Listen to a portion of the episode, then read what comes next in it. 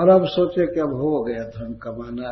अब तो प्रभुपाद स्वयं इस बात को कहे अब धन कमाने की इच्छा खत्म हो गई, आंख के सामने सारा सत्यानाश हो गया, तो क्या करे। प्रभुपाद जी कहते हैं, I was forced by God to leave my home and preach. I was forced in this. Bali Maharaj का इतना उत्साह बढ़ा हुआ था, स्वर्ग के शासक बने थे। एक दिन में भगवान ने सारा भीख में मांग करके उनको रसातल भेज दिया। यद्यपि वहां भी बहुत धन है, लेकिन स्वर्ग से हटा दिया भगवान ने, तो उस पर बली महाराज बहुत प्रसन्न हुए, प्रहलाद महाराज भी बहुत प्रसन्न हुए। तो ऐसे उच्च कोटि के भक्तों पर भगवान ऐसी कृपा करते हैं। अगर वो धन कमाना चाहते हैं, बहुत ऊंचा पद लेना चाहते हैं, तो भगवान उस पर विघात कर देते हैं, उनके आयास पर, उनके जुगाड़ पर, उपाय पर विघात कर देते हैं। और धर्म कार्य यदि स्वर्ग प्राप्त करना चाहे, उच्च लोक में जाना चाहे, उसके लिए यज्ञ आदि करे, तो उस पर भी विघात करते हैं। और वे सोचते हैं कि अब हमको ऐसे घर बनना है, ये करना है, ये विषय भोग करना है, ऐसे करना, उस पर भी विघात कर देते हैं। कभी कभी बहुत बड़ा रोग दे देते हैं, क्या भोग करोगे। ऐसा रोग होता जाता है कि भक्त सोचता है अब तो खत्म हुआ, विषय भोग क्या है। शरीर ही स्वस्थ नहीं है तो उसका मन भगवान में ही रमता है। तत्वोन्मेयो भगवत प्रसाद।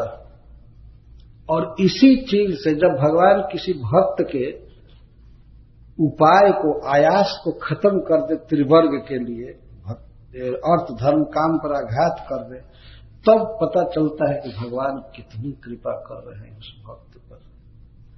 लेकिन यो दुर्लभो अकिंचन गोचरन्य, अन्यों के द्वारा इस कृपा का अनुमान करना कठिन है। दूसरे लोग नहीं, अन्य ही मतलब दूसरे लोग नहीं समझेंगे, वो तो कहेंगे अरे ये कौन कृपा हुई, ये भगवान की भक्ति किया और इसका सत्यानाश हो गया, सब खत्म हो गया, ये क्या हुआ। इसीलिए लोग कृष्ण से बहुत डरते हैं और देवताओं के यहां जाते हैं, क्योंकि वे इतने खतरनाक नहीं है। लेकिन वो कुछ देते ही नहीं है। सवाल तो ये है, जैसे मान लीजिए किसी व्यक्ति को $1 करोड़ की जरूरत है और किसी देवता के पास गया और वो कहे कि हम तो भाई 6 महीने के बाद आप जब हमारा इतना काम करेंगे तो हम आपको $10 दे सकते हैं। मान लीजिए कोई देवता 6 महीने में दे देंगे, लेकिन इतना दिन हमारी सेवा कीजिएगा। और भगवान के पास जाए तो भगवान कहें कि अब तुमको 3-4 साल वेट करना पड़ेगा, लेकिन मैं 10 करोड़ दे दूंगा। थोड़ा देर होगी, भगवान के घर में देर होती है, अंधेर नहीं होता, देर करते हैं वास्तव। तो बुद्धिमान आदमी किसको कहा जाएगा, $10 प्राप्त करने के लिए 6 महीना मेहनत करे और सेवा करे देवताओं की चाहे किसी की, तो उससे क्या फायदा है। बल्कि थोड़ा और प्रतीक्षा करे, भगवान की ही भक्ति करे, मिलेगा तो इतना मिलेगा कि भगवान के वैष्णव कहा जाता है वो देते हैं तो छप्पर फाड़ कर देते हैं। रूप फाड़ करके घर में भरते हैं, इतना देते हैं। जैसे ध्रुव महाराज को दिए, प्रहलाद महाराज को दिए, युधिष्ठिर महाराज को दिए, अम्बरीश महाराज को दिए, इतना कोई दे ही नहीं सकता। गोस्वामी तुलसीदास जी लिखते हैं कि देवता लोग जब बेल फल के बराबर लेते हैं, बेल फल जानते हैं ना, बेल फल के बराबर लेते हैं तो सरसों के बराबर देते हैं, ये उनका हिसाब। और भगवान सरसों के बराबर ले करके हिमालय के बराबर देते हैं, ये उनका स्वभाव। सुदामा जी से क्या लिए वे, 3 मुट्ठी चिवड़ा लिए, उसमें कोई मसाला स्पाइस मिलाया हुआ नहीं था, ऐसे रूखा सूखा बांध करके ले गए। भगवान वो खाए और दूसरे द्वारका जैसा वैभव दे दिए सुदामा जी को। भगवान जोड़ते नहीं, लेकिन अनन्य भक्तों की भगवान इस तरह रक्षा करते हैं कि भक्ति से न गिर जाए धन पद पा करके। तो जैसे बली महाराज का उन्होंने धन छीना, तब पता चला कि वो बलि को कितना अपना मानते हैं भगवान। जब बलि महाराज जब स्वर्ग जीते थे तब भगवान की कोई कृपा नहीं थी, लेकिन जब स्वर्ग ले लिए भगवान तो प्रहलाद महाराज कहते हैं कि वाह कितना स्नेह है आपका, पता नहीं क्यों हम असुरों से आप इतना स्नेह करते हैं, अफेक्शन करते हैं। यहां तक बलि महाराज ने कहा है कि इंद्रदेव जानते होंगे कि भगवान उनको धन दे दिए छीनकर हमसे,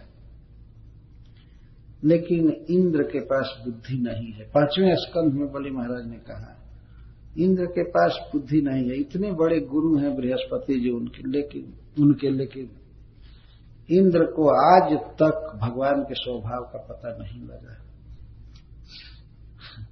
हमारा सब कुछ भगवान ने लिया, लेकिन हमको जो स्नेह उन्होंने दिया वह इंद्र को स्नेह नहीं मिला। वृत्रासुर जी यही कह रहे हैं कि तत्वनुमेयो भगवत प्रसाद, भगवान की कृपा का अनुमान करना किस पर भगवान कृपा कर रहे हैं, तो किसी भक्त के धन पद स्वास्थ्य आदि का हरण करते हैं तो विशेष कृपा है। जैसे मान लीजिए कोई बच्चा बीमार है, उसके पेट में कोई रोग है और मां को कोई डॉक्टर बताया कि इसको उपवास कराओ और बीच बीच में नीम का रस पिलाओ, नीम बहुत तीखा होता है उसका रस, निमड़ा का रस पिलाओ, तो माँ यदि बच्चे के भोजन को रोक करके थोड़ा एक दो टाइम और नीम का रस पिलाती है और बच्चा को अच्छा नहीं लगे, उल्टी कर दे, दुखी हो, लेकिन फिर भी माँ का स्नेह होता है तब तो बच्चे को दे रही है। उसी तरह से कृष्ण अपने भक्तों के प्रति बहुत दयालु है। बीच बीच में अगर वे किसी भक्त के बिजनेस को थोड़ा शिथिल करे तो घबराना नहीं चाहिए, इतना निश्चित समझिए जितना जरूरी है कृष्ण उतना देंगे, जिससे हमारा भजन चलता रहे, भजन में मन लगता है, भक्ति में मन लगे और कोई बहुत ऋण न हो जाए, वो चिंता न हो, देंगे निश्चित। कभी कभी तो जी घबरा जाता है कि लगता है कि बिल्कुल ध्यान नहीं दे रहे हैं और छीनते जा रहे हैं, लेकिन भक्तों को विश्वास रखना चाहिए। भगवान ऐसे सारे जगत के हितैषी हैं, लेकिन भक्तों के तो विशेष हितैषी, कभी अभाव नहीं होने देते, समय पर वो दे देते हैं। एक बार मैं फोन किया था एक अपने गुरु भाई के पास, तो मैं पूछा कि आपका बिजनेस कैसे चल रहा है, तो कहते हैं ठीक चल रहा है। तो वो कहते हैं कि महाराज बहुत बिजनेस की हालत बिगड़ रही है और लोगों की, लेकिन हमारा कृष्ण सब ठीक रखे,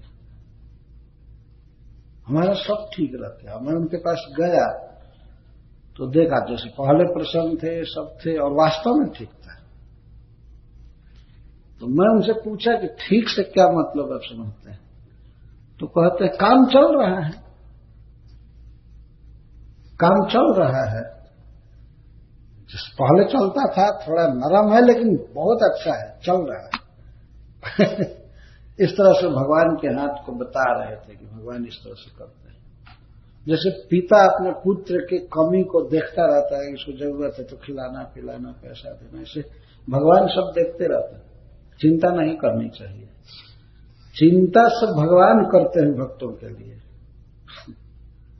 कभी कभी जी घबरा जाता है कि लगता है कि कृष्ण अब ध्यान नहीं दे रहे हैं, हमारी नाव तो डूब ही जाएगी, लेकिन उनका स्वभाव है वो खूब रुला करके तब कृपा करते हैं। द्रौपदी एकदम रोने लगी तब चीर बढ़ाए, गजेंद्र को लगा कि अब प्राण निकल जाएगा तब बचाए। उनका स्वभाव है, चाहते हैं कि हमको पुकारा जाए।